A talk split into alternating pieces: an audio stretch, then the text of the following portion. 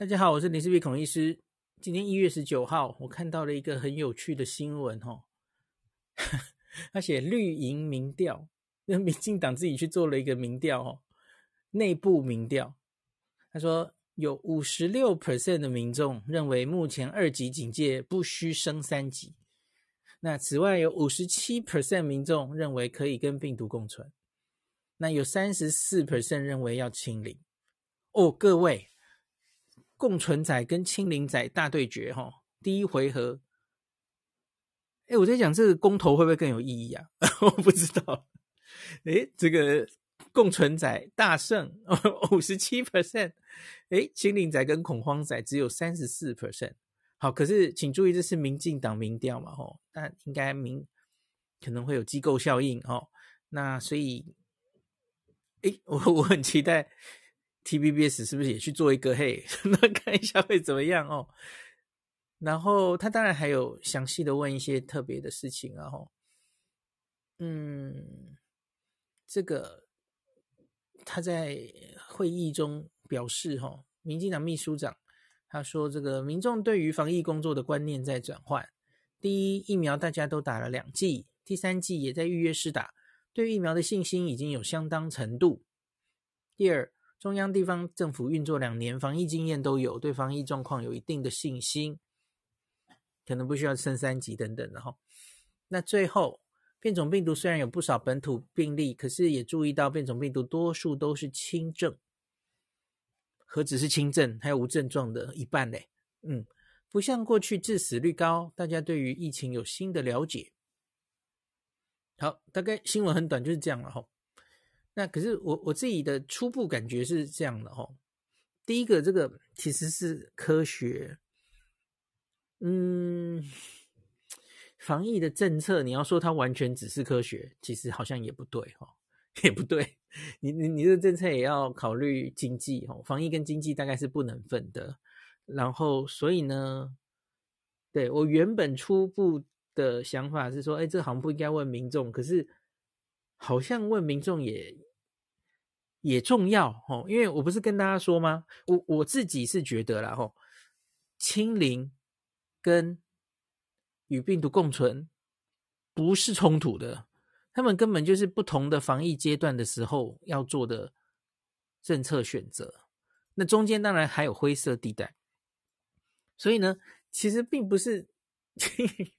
但你从清零这种坚壁清野，把它清在。啊、这个境外移入挡在国门外面哦，能挡则挡。可是当你真的挡不住的时候，有一个临界点，你可能就要壮士断腕，准备进入。呃，他就是进入社区了哈、哦，那要开始跟他共存，开始进入减害阶段。而这件事我们已经做过一次了，就是今年五去年五月中。那我个人是非常意外，后来我们还可以成功清零回来，又回到了前一个阶段哦。因为很少很少国家做到过，凤毛麟角哦。那纽西兰跟澳洲曾经成功过哈，香港我不知道算不算曾经成功过哈，真的是非常困难的哦。把 Alpha 清零掉，然后 Delta 成功的一直把它挡住哦。我回想起这一年，其实真的很了不起哦。那可是现在 Omicron 好像有点挡不住了哈。那澳洲也放弃了嘛哦。啊，中国还在负隅顽抗。中国最近也有一些奥密克戎了哈。那所以，嗯，我我我自己觉得，假如我们终究最后会走向我常常说的期末考清零的话，哈，那有一个很重要的部分是民众要能接受啊。那你要跟民众让他们有心理准备，有很好的卫教，而这个卫教跟你在清零的时候。清零的时候，你可以放任媒体在那边。哦，其实其实也我们也不能管制媒体了哈。就是你就是看到很多人都在吓你哦，这个病有多严重，得了好多后遗症啊什么的哈。就就这样哦，一直讲一直讲哦，啊，大家就很怕。那个防疫的作为是出自他很怕怕死，对病的恐惧。可是不是对这个病非常。就直直观，不对，不起，就是非常科学，然后非常理解这个病。你用恐惧防疫，我我其实这一年来一直跟大家说，我觉得那是不长久的。那最后一定会疲劳的吼。也不不应该这样子吼。那所以我觉得中间一定有很多要跟民众沟通的过程，所以做民调也好啊吼。比方说，我们假如真的可能要往这个方向走的话吼，你你一定要努力嘛吼，就就让大家对这个病，特别是已经是奥密克戎的时代了吼，有更多正确的了解，然后未来。真的让他进来的时候，政策可能会最大的改变，我觉得就是哦，你看，你以前是每一个案例全部，不管有症状没症状，什么人你都把他关到医院去隔离治疗哦，民众以为你会给你什么治疗哦，好，可是你现在可能就是跟所有其他国家一样哦，你反正确诊了就是轻症在家疗养而已嘛，哦，居家疗养，那一定有很多恐慌的民众说你你你现在是要。就是不管我的死活，然后不让我住院哦，我要住院接受治疗啊，这样子哦，这个就是观念上非常非常大的转变。那那你一定要让民众有所理解嘛，那所以你可能可以为教一一阵子之后，然后你再做一个后测哈，诶，发现这个认为可以与病毒共存是可以接受的，比比例越来越高，所以你最后就有底气可以往那边走过去了。所有政策你绝对不可能每一个人都买单的嘛。可是，假如多半的人都认为这样做是可行的，其实大家可以接受的政策就这样往下勇敢的走下去嘛。吼，对，所以民调好啦，民调 应该也是有一定的意义的啦。哈，那我觉得可以，诶，几个民调机构，反正还很久不会有选举了，不要做选举民调了，来做这个民调好不好？好，然后。我我觉得今天还有一个很重要的议题，我今天也有在脸书稍微讨论，就是与病毒共存，我们准备好了吗？那黄立民老师有讲哈，其实我们还有两个条件，那他觉得关键是一个是口服药物，一个是第三剂。我非常非常赞成，特别是赞成第三剂这一部分哦。老师说哈，他他定了两个标准，他说。我们至少要做好的准备是什么，然后才能与病毒共存？就跟我我其实最近一直这样讲嘛，哦，就是你你没有满足一定的条件的时候，哈，你不要奢言与病毒共存，因为我们其实根本没准备好。好，具体而说，我刚刚说的那个民众心态其实是很抽象的。啊，假如你你现在你看，大概近六成的民众都支持，那也可以某种程度算是准备好。可是问题是，我觉得这个老师提的建议是非常实用。practical 的哈，非常实际的。六十岁以上老年人第三季涵盖率要够高，那建议至少第三剂涵盖率要到八十 percent。八十到底够不够高？哈，会真的达得到八十吗？哈，那今天阿中部长其实有回答这个问题了哈。那他他是说，嗯，八十可能有困难。那就像现在国外啊，国外。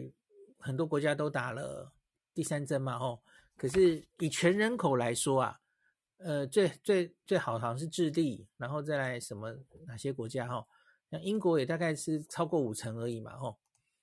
那所以你你真的要打到八成才能期末考吗？哦，才能与病毒共存吗？好像不一定啦，吼，也不一定要打到那么高了，吼。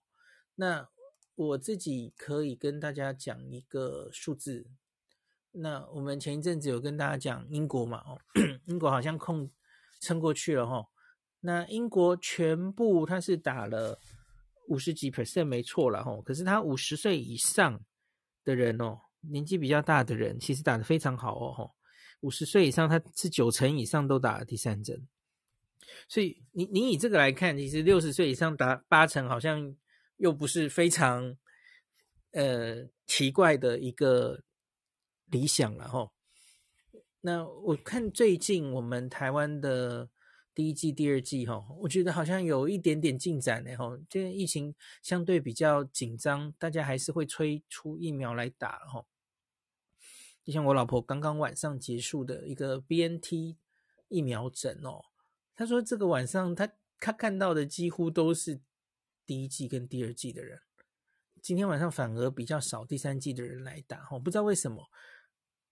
诶，然后这些他说这些打第一季、第二季的人哈，BNT 有大有老有少哈，有一些少是刚刚考完期末考哈，那因为呃青少年这个大医院不是对不起，学校集体施打哈，他刚刚过嘛哈，可是他没有打，可能怕这个期影响到期末考什么嘛哈，我有跟大家这样建议过嘛，然后所以呢，他现在就来来打哈，在医疗机构来打。这个第二针有青少年，那也有六十几岁的老人家，终于下定决心出来打第一剂，都有哦，数数字还蛮多的。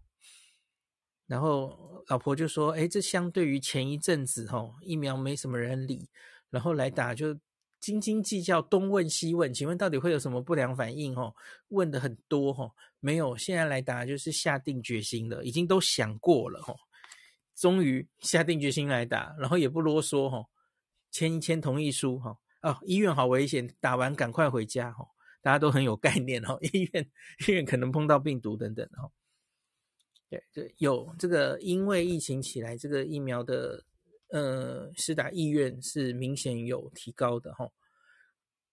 那我我尤其同意老师的是，现在打第三针，其实你应该聚焦的不是整体的覆盖率了，因为因为我们之前。针对 Delta 或是之前的 Alpha 哈，我们定的期末考条件是至少两季打八到九成，那是有它的时空背景的哈。那个时候对疫苗的效力是那样，那可是现在我们先不考虑不知道什么时候会出来的呃次世代疫苗哈，现有这个疫苗以它的资料看起来，我一直都觉得最重要的其实就是两个嘛，一个是边防人员要。打得很好，因为他在第一线帮我们作战，那是防感染了哈。那当然那个不是很理想，最好也只有七成哦，还是会有突破性感染。那再来其实就是重症了，这其实才是重中之重啊。看每个地方疫情到底严不严重，你最后就是要看有多少人重症跟死亡。所以你这些年纪大的人、有风险的人，一定是要打好打满，越高越好。这是现在应该要看的东西。而不是你三十到四十岁的人多少人打第三剂，那个反而不是很重要了。全民打了多少剂？我们全民是今天一月十九号打到十 percent 的嘛，打的还蛮快的哈。加强针打了十 percent，日本现在都只有一点几哦，日本进展有点慢。那可是我觉得重中之重，现在应该要看的盯的数字是六十岁以上。好，你也许可以加一个第九类，这些人的第三剂。达到一定的程度，我们才有底气去考期末考，才能奢言与病毒共存。吼，好，那第二个老师提到的是抗病毒药物要买足够。这个抗病毒药当然包括了原本的瑞德西韦，吼，打针的，还有口服药了，吼。那我们的口服药其实两个都买到了，吼，我不知道大家有没有注意到之前的，呃，嗯，指挥中心记者会，就是前几天嘛，哦。那一个是呃默克的是比较早买到哈，是一万，好像都是大概近一万个疗程吧哈，我没记错的话。那口服默克还有口服辉瑞这两个药都买到了。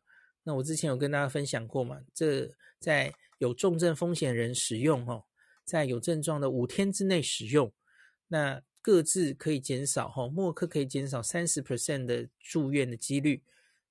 那辉瑞大概是接近九成，哦，九十 percent 减少九十 percent 的几率哦。那黄立明老师是建议哈、这个抗病毒药应该要比较像是流感的那个克流感药物、哦，我们通常是会储备到总人口数的十 percent，那才能争取对疫情控制的主动权。那这个诶，十 percent 那个。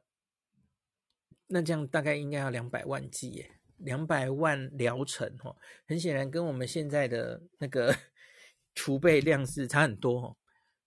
现在应该还是一个就是买方卖方市场了哈，因为这个口服药大概全世界很多国家都在抢哦，像日本、英国其实都有了哈，韩国好像也有。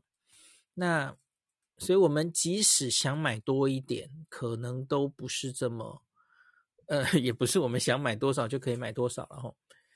那可是应该是可以，也许要再多准备一点。那特别是还有另外一个背景，大家知道这个 Omicron，因为它这个 S 蛋白上的呃受体结合区域啊，Receptor Binding Domain（RBD），它已经改头换面哦，所以我们现有台湾有的两种单株抗体啊，已经失效了哦，不是很有效了哦。啊，很惨哦！单株抗体现在大概市面上大概只有 GSK 的比较有效，可 GSK 的产能好像不是很高，所以，嗯，我觉得可能可以买是可以再买，可是假如你接下来要，因为这两个药其实使用第一个那个口服药哦，效果似乎好像没有比那个单株抗体差太多，它又相对比较便宜。当然，它也比较贵，呃，也也还是有点贵了哈，相对比较便宜。然后应付以后还可能有的变种病毒哈，呃呃，单株抗体好像比较脆弱一点哈，因为单株抗体每一次这个病毒有一次大变种之后，它大概就会有一批药没就挂了哈，所以单株抗体也许可以相对准备少一点哈，口服药物稍微比例多一点，类似这样。当然也有可能口服药物一大量使用下去又产生抗药性，这这都是有可能的啦哦。所以你鸡蛋是不能摆在同一个篮子里的哦，要多准备一点这样子。好，那我我其实也有问几个老师哦，就是因为我原来觉得诶十会不会有点太多了哦？那这个十 percent 的储备量哦，因为因为我觉得跟客流感相比呀，因为客流感现在其实是它使用的那个适应症其实是很腐烂的哦，因为你。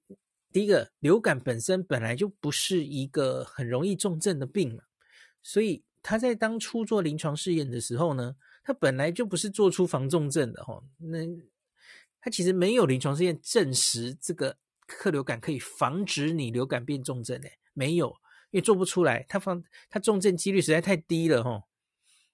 那冠状病毒是因为。新冠病毒是因为它 太太比较容易重症，所以它才能在一个几千人的临床试验中拉出，诶，它对于后续进展到重症是有防止的功效哦。哦，流感做不出来，你那流感做出来的是你原来发烧的呃时间哦，得了病会烧五天的话，吃了克流感可以让你烧四天就好哦，就有多一天的退烧的效果这样子哦。大概就是这种效果，所以呢，它是反正流感确诊哦，快筛确诊，在一个流行季节，你就可以给克流感了。它是给的很腐烂的一个药哦。那可是现有的这两个，不管是单株抗体或是口服药，他们的临床试验其实都是你有重症因子的人，要减低他后续重症的比例，所以它不是每一个人都都给下去的哦。你你一个三四十岁根本没有慢性病的年轻男性，呃，起码在短期这个，你看短期我们不可能有太多这种药物的嘛，它又贵，然后进的一定是有一定的量哦，不可能大家全部的人都去，就就都哎，你居家好，你轻症居家，然后我发这个药就给你吃下去了，不会，不可能的哦，没有那么多余裕的。那个药是很重要的战备物资，要留给那些容易重症的人哦。那所以，那是不是因为这两个药，Tamiflu 特克流感跟这个这两个新冠口服药，那使用的适应症其实就不一样了哦。那所以是不是真的要储备到那么多？我觉得那其实好像需要用一些公位模型哦，比方说就跟英国一样。我们来预估，假如这个欧美孔攻进来了哈，我们没有打疫苗的人多少？那这些人可能会重症，带一个参数哈。然后你预估最惨的状况，我们可能需要多少口服药物？我觉得可能这是要用公卫模型，而不是大家喊价。我觉得要准备个十 percent、二十 percent 就可以解决的事了哈。应该用科学证据来说服大家才对吧？好，那这个既然我们讲到了共存的议题哈，那其实也跟就是这个病毒到底啊，它是不是变弱了？然后这个大流行的疫情到底可不可能在 Omicron 可能终结这个疫情吗？我看到 WHO 这两天也有开会哦。那我我也来跟大家讲一下，其实我觉得 WHO 今天讲的这个话还蛮符合我自己的呃判断哦。这是一个呃 WHO 的官员然后他在一个世界经济论坛上说哈。他说：“大家在讨论吼，WHO 是不是今年经过 Omicron 之后，它就不会是大流行了？Pandemic 结束了吼，那它会变成 Endemic。我们讲过了嘛吼，它它不会在全世界同步大流行，可是它可能就是变成一个地方流行病吼，比较小的流行这样子。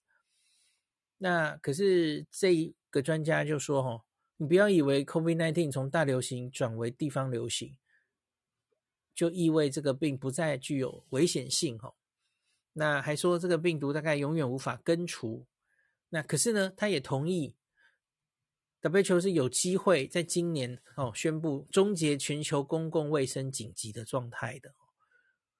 其实我这个跟我想法一点都没有违背哦，我本来就没有觉得这个病毒会消失啊，有人这么天真会觉得吗？不会啊，我们在讲的其实都是流感化嘛。它可能会变成一个类似流感的存在，就一直跟着我们啊，而且它还会继续突变的，会有新的新冠变种病毒出现啊，没有人在怀疑这一点哦，只是它可能可以变成不是一个这么严重的全球流行的病了。我觉得其实基本上很多人都有这个共识哦。那他说，比方说变成地方流行病，大家知道疟疾是地方流行病哈。艾滋病，这些全部都是哈。他说这边这个还是每年都会夺走数以十几万计人的性命，所以不代表它就变得不严重了哈。那反而是代表它会永远存在这样子哦。那这个，呃，他说我们无法在今年终结病毒，可能永远不会有根除这个病毒的一天。那大流行的病毒最终将会成为生态系统的一部分。我们能做的只是结束这个公共卫生紧急状态。其实这个我觉得本来就是这样啊。我我不是跟大家说，我觉得最好的剧本就是有一天就说，哎，这不再是一个大流行病了，我们不需要逐例通报了哈。那就是不用每一个都在那边确诊，然后匡列隔离哈。最后就是只是专注在通报重症哦。就是这样。那这个我要讲什么？谭德赛谭德赛也有说话哦。他说，距离流疫情大流行结束还有很长的距离。他说，不要把奥密克戎视为温和的病毒。就是他他的确那个染疫数这个人数太多，那他还是会有重症跟死亡。这个其实已经秀给大家看很多次了哈。他说，Omicron 引发的症状可能没有那么严重，可是有关它是一种轻微疾病的方法说法是有误导性的哈。好，这个大家我们都知道了。那只是要变成地方流行病是有一个条件的哦，就是它要有足够可以，就是能能够预测它它它的这个不管是造成的死亡，然后造成的案例大概会。就每年流感都会发生，可是你大概就知道它的严重度就是这个范围哈，已经蛮能预测了哈。那针对它的疫苗也是可以顺利的都做出来哈，都没有什么意外性，你才能把它变成一个不是全世界的流行哈，对人类的威胁减轻这样子哈。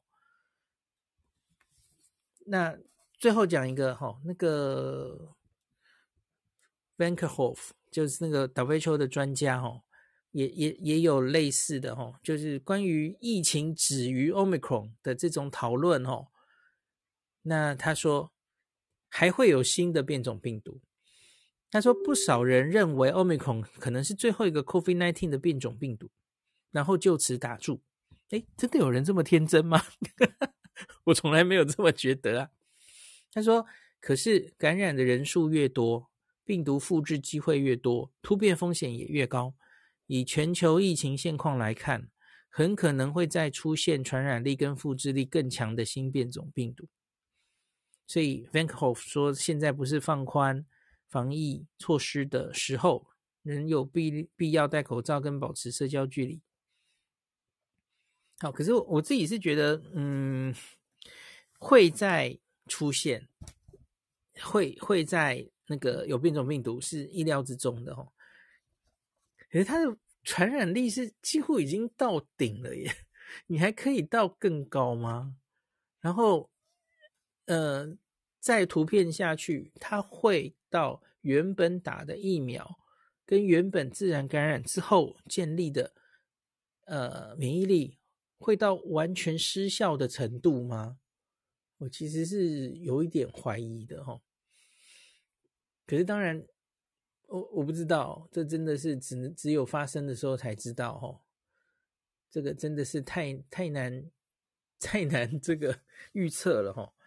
大特 Fauci 今天也有类似的发言，就是他也发现很多人其实都偏乐观的，偏乐观的在说，哎，这个可能这个这一波就是已经是走在疫情的终点。好，但他 Fauci 是这样说的哈，他说 Omicron 可能不会是这个大流行的终点。他他说他一样跟 Vankevoff 刚说的是一样，他担心未来恐怕还是有可能出现新的变异株。让感染 Omicron 后产生的自然免疫失效，那这个失效应该这样讲，我觉得让它失效，让防感染的免疫失效是很可能的，就让它又可以在，比方说在下一个冬天，再一次全世界比较大规模的流行，就跟流感可以造成的事情一样，这个是预期之中的。可是到底重症率会多高？我觉得那是另外一个问题，因为这个病毒很显然到 Omicron 它已经有轻症一一一个程度了哈，那它继续变下去，到底会不会如同陈建仁老师预估的，它其实是越变越轻，它比较能跟人类继续适应哦？我觉得当然不一定啊，像叶斌有跟我们说过，其实演化未必一定有一个方向哦，搞不好它后面下一个。回来的病毒又结果又变严重了，谁知道啊？哦，变成下呼吸道又变成重来又变得很严重，我不知道了哦，这真的是不知道。那佛奇说，对，他就是说，曾经染疫产生的自然免疫可能不如部分民众预期中有效，未来也可能会出现新的变种病毒，有能力绕过感染 Omicron 产生的自然免疫。就算 Omicron 是新冠病毒最后一只变异株好了哈，也很可能成为一种地方性疾病的话哈，那这个，诶，这个这个这个好像翻译有点有点问题，卡掉，好，重重来。他说，Omicron 目前占全美这个病例已经占九十八 percent，几乎已经完全。这个取代掉了 Delta，那疫苗的加强剂也被证明对 Omicron 是有效的哈。那所以受到威胁的人越来越少。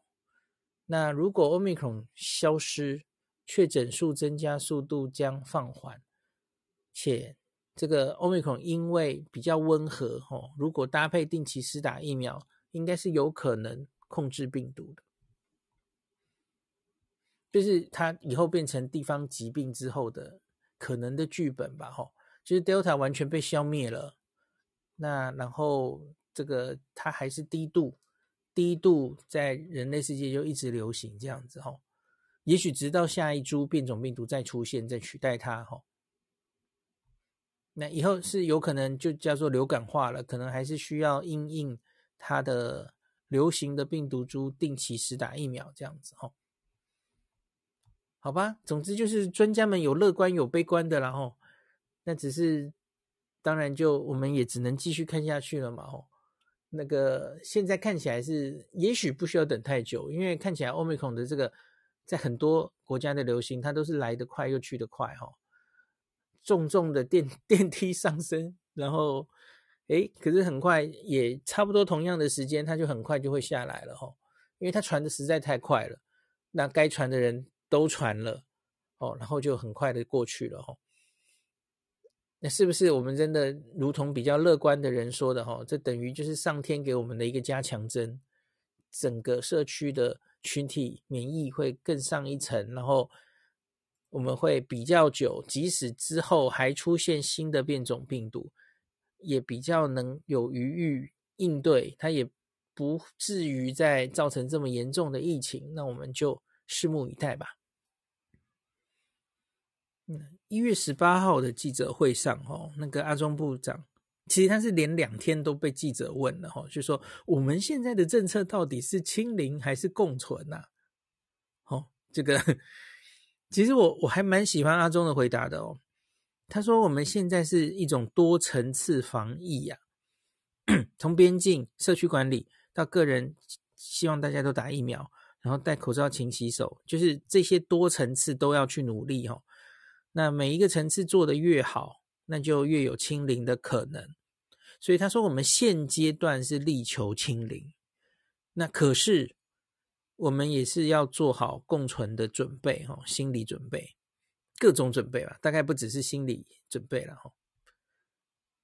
其实，其实我觉得你要我在站在上面当指挥官，我应该也是这种回答哦。这这其实不是那个冲突的事情嘛，哈。